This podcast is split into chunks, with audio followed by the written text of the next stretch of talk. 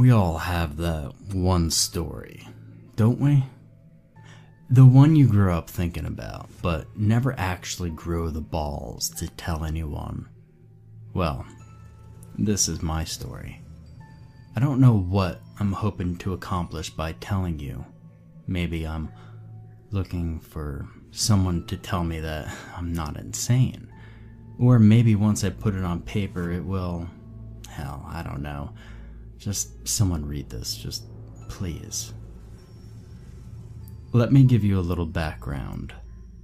Twenty years ago, when I was eight years old, still living with my mom, my friend Dave and I decided that we would brave the house. Now, the house was an abandoned two story home that had been empty going on 10 years, save for the occasional drug abuser that would sleep in it. However, that's not what made this particular house special. The standing rumor is what made it interesting. For as long as I can remember, adults in my neighborhood had told us, the children, that it was haunted. I'm sure it was just their way of getting us not to play in it, though. Regardless, because of that, the house had a sort of ominous aura that hung around it. Just looking at that decaying building would give you the shivers. Although, despite our inherent fear of the place, Dave and I decided we would explore this house. We would become legends in our own right. At least that's what we had hoped. It was Tuesday, all those years ago, well past midnight, and both our parents had fallen asleep.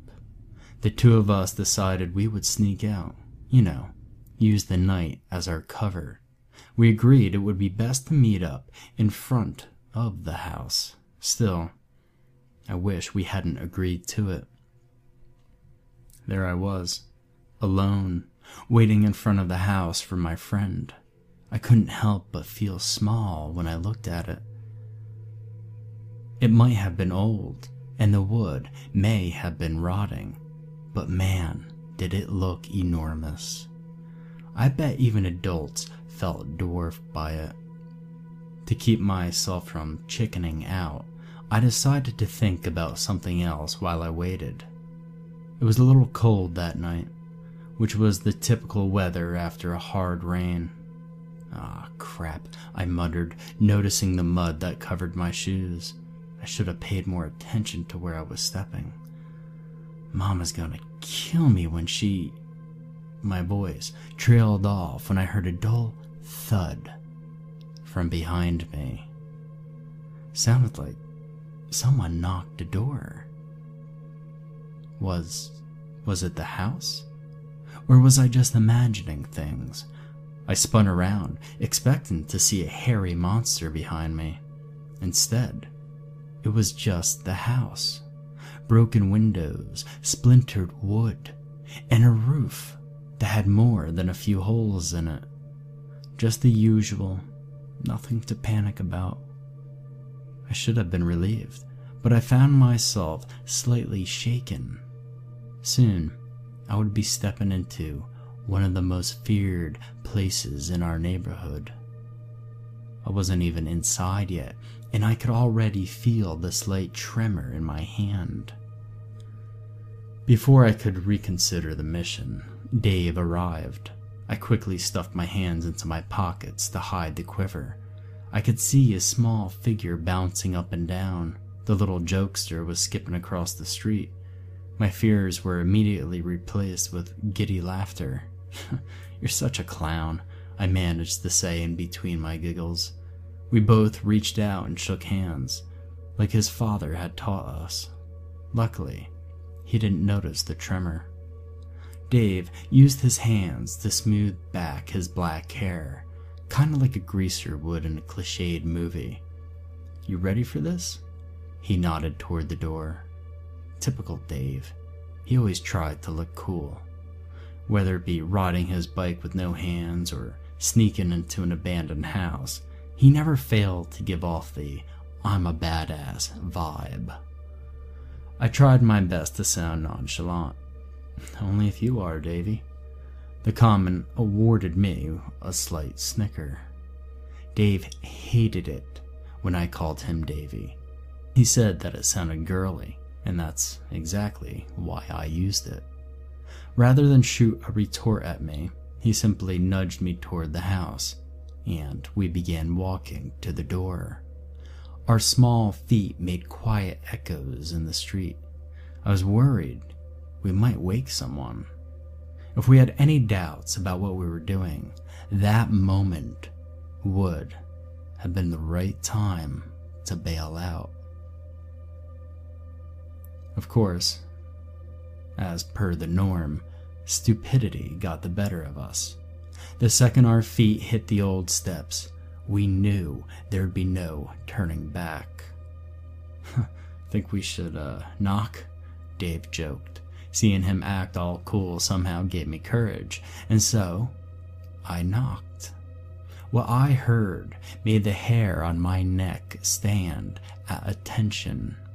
The same thud I had heard from earlier reverberated through the door when my knuckles landed. I gulped loudly, but maintained an overall calm composure. The two of us breathed in deeply, turned the doorknob, and pushed the door open. We received a long, drawn out creak as payment. I thought I was going to pee my pants, and Davy looked like he was about to shit a brick. Somehow, we managed to keep our undies clean. It was dark, real dark. Neither one of us had brought a flashlight. We didn't want to accidentally wake up a neighbor by shining a light into their house. Given the circumstances, we decided it was best to use moonlight. Our eyes were met with the dimly lit house. It took a moment to adjust to. The house was littered with trash, covered in graffiti, and was seemingly falling apart all over. And yet, it didn't seem as frightening as we were led to believe. Sure, the darkness made it look spooky, but as I looked at the cracked marble floor, I couldn't help but be reminded of my house. Oh, this isn't so bad. It was me who broke the silence. Do you think the ghost will be pissed that we tracked mud in the house? Dave laughed and pointed at the floor. Little footprints followed us all over the house.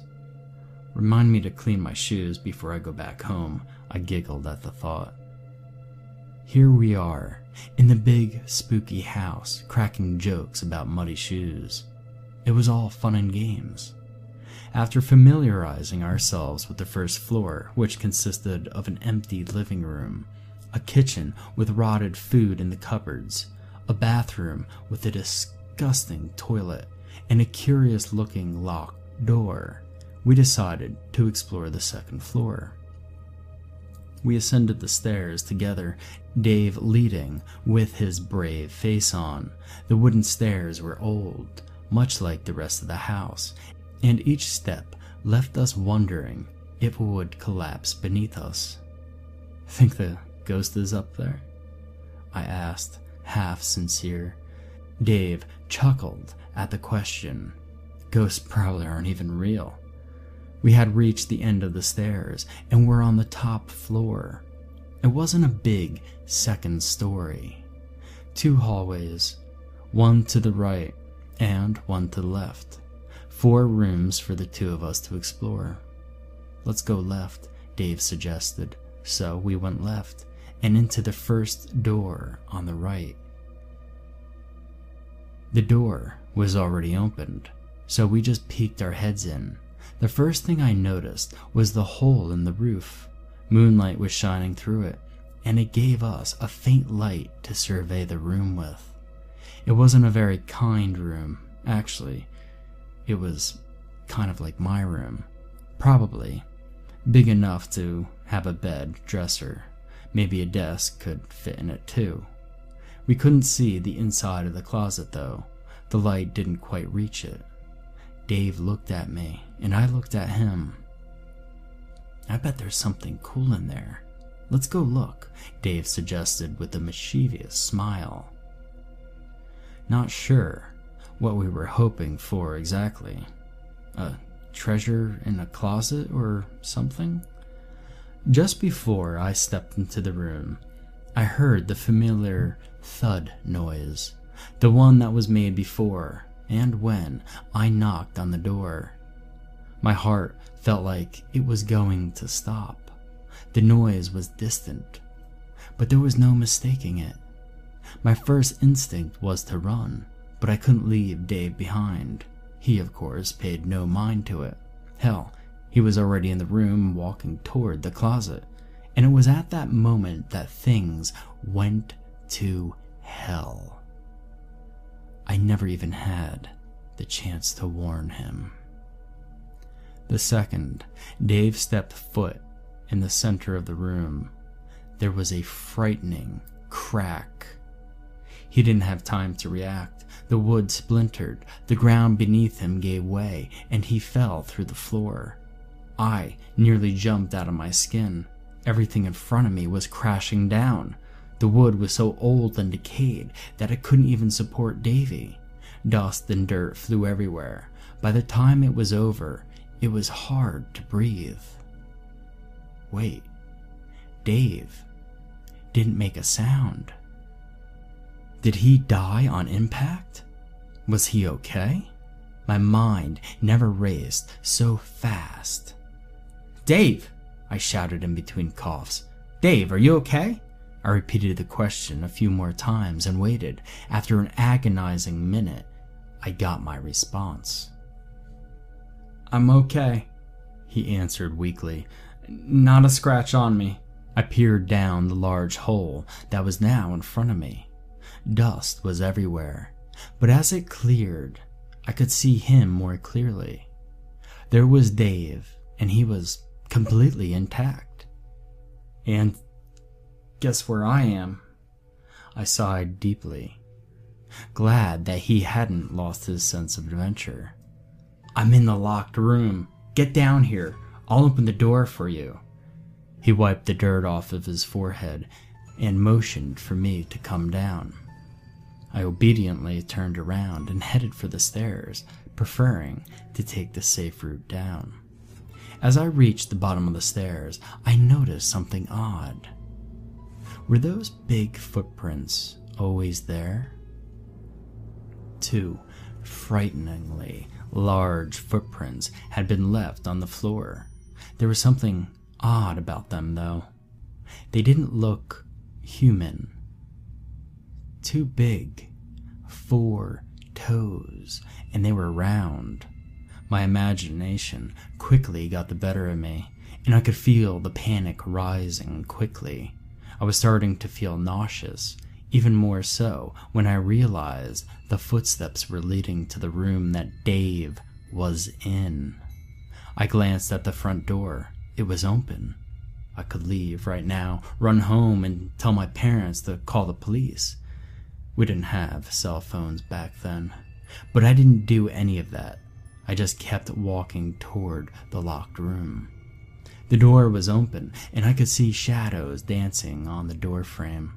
There were two shadows, one big, one small. The larger shadow was pounding into the smaller one. I could hear the blows landing. Thump, thump, thump. Each time it hit, Dave would whimper. I was frozen in place. The door was only a few feet away, but I couldn't bring myself to take another step. I wanted to save my friend, but I just couldn't move. I could only stand there and watch the shadows. Please stop. Smash. The last hit was harder than any of the other ones. I could hear the bones break from where I was standing. Dave's shadow stopped moving. The larger shadow picked up the frail little body and began slashing into it with what looked like a blade. A dark liquid splashed onto the door and started oozing toward the floor. I wanted to puke. I could feel hot liquid running down my pants. Must have been scared enough to piss myself. I looked at the floor and saw a puddle that I had made. It was time to leave. I took one last glance at the door, and what I saw when I looked up still haunts me today. A large humanoid figure stood in the doorway holding Dave's body. It was too dark to see it clearly, but I got a peek at its eyes, its big blue eyes. Big and blue like the ocean, and the waves were rippling with rage. I wanted to leave. No, I needed to leave, but my legs refused to move. They were anchored to the floor. Fear had stopped them completely. My heart, on the other hand, was moving. It was moving very fast. Reluctantly, I stood there, staring at the monster that was holding my dead friend. It didn't take long for our eyes to meet. We stood there in eternal staring contest. I was too afraid to blink. I remember thinking that if I closed my eyes, I would never open them again. It was only after two long minutes that I could finally feel my legs again, so I slowly took a step back. The monster mimicked my movements by stepping forward each time I took a step back. My heart sunk when I realized what I was doing. Every molecule in my body was telling me to turn around and sprint, but could I really outrun this monstrosity? No. There was no way. I decided to keep my pace, buy myself time until I got to the door. Once we reached the living room, it dropped Dave, outstretched its arms toward me, and grinned. It was the single most wicked thing I had experienced in my life. The monster's grin from corner to corner reached both of its eyes. His teeth were long, white, like a shark. We were almost at the door, but he was no longer mimicking my steps. For each step I took, he took two. Step by step, he was closing the gap. The moonlight from the window shined on his outstretched arm. Its hand was human like. Only there was something off about it. The nails were long, the skin was rotted, and some of the flesh looked like it had scratched off. It was enough to make me dizzy. Soon, I could hear it breathing. Each breath was labored, it was almost wheezing. One more step, and I would see its entire body in the moonlight. And I didn't want that. The thought alone was enough to make me turn, grab the doorknob, throw it open, and rush out of the house. I didn't dare look over my shoulder until there was some distance between the two of us. I expected to turn around and see the monster lumbering after me but surprisingly, it wasn't. The monster never came out of the house. It didn't chase me down the street. It didn't rip me to pieces. It just stood there, on the porch, waving goodbye, its malformed hand slowly rocking back and forth, with the same deranged smile on its face. A few days later, when the police report was made public, my parents told me that the monster was just a hobo on drugs. The police had found Dave's body next to a dead homeless man. Apparently, he had overdosed shortly after I had left. Try to tell myself that I was just imagining things and that there was no monster. But I don't know what to believe. I've been thinking about it a lot lately, and I can't get that fucking smile out of my head. I'm done with this. If I write any more, I'll start having nightmares again. Food's here anyway. I just heard a knock at the door.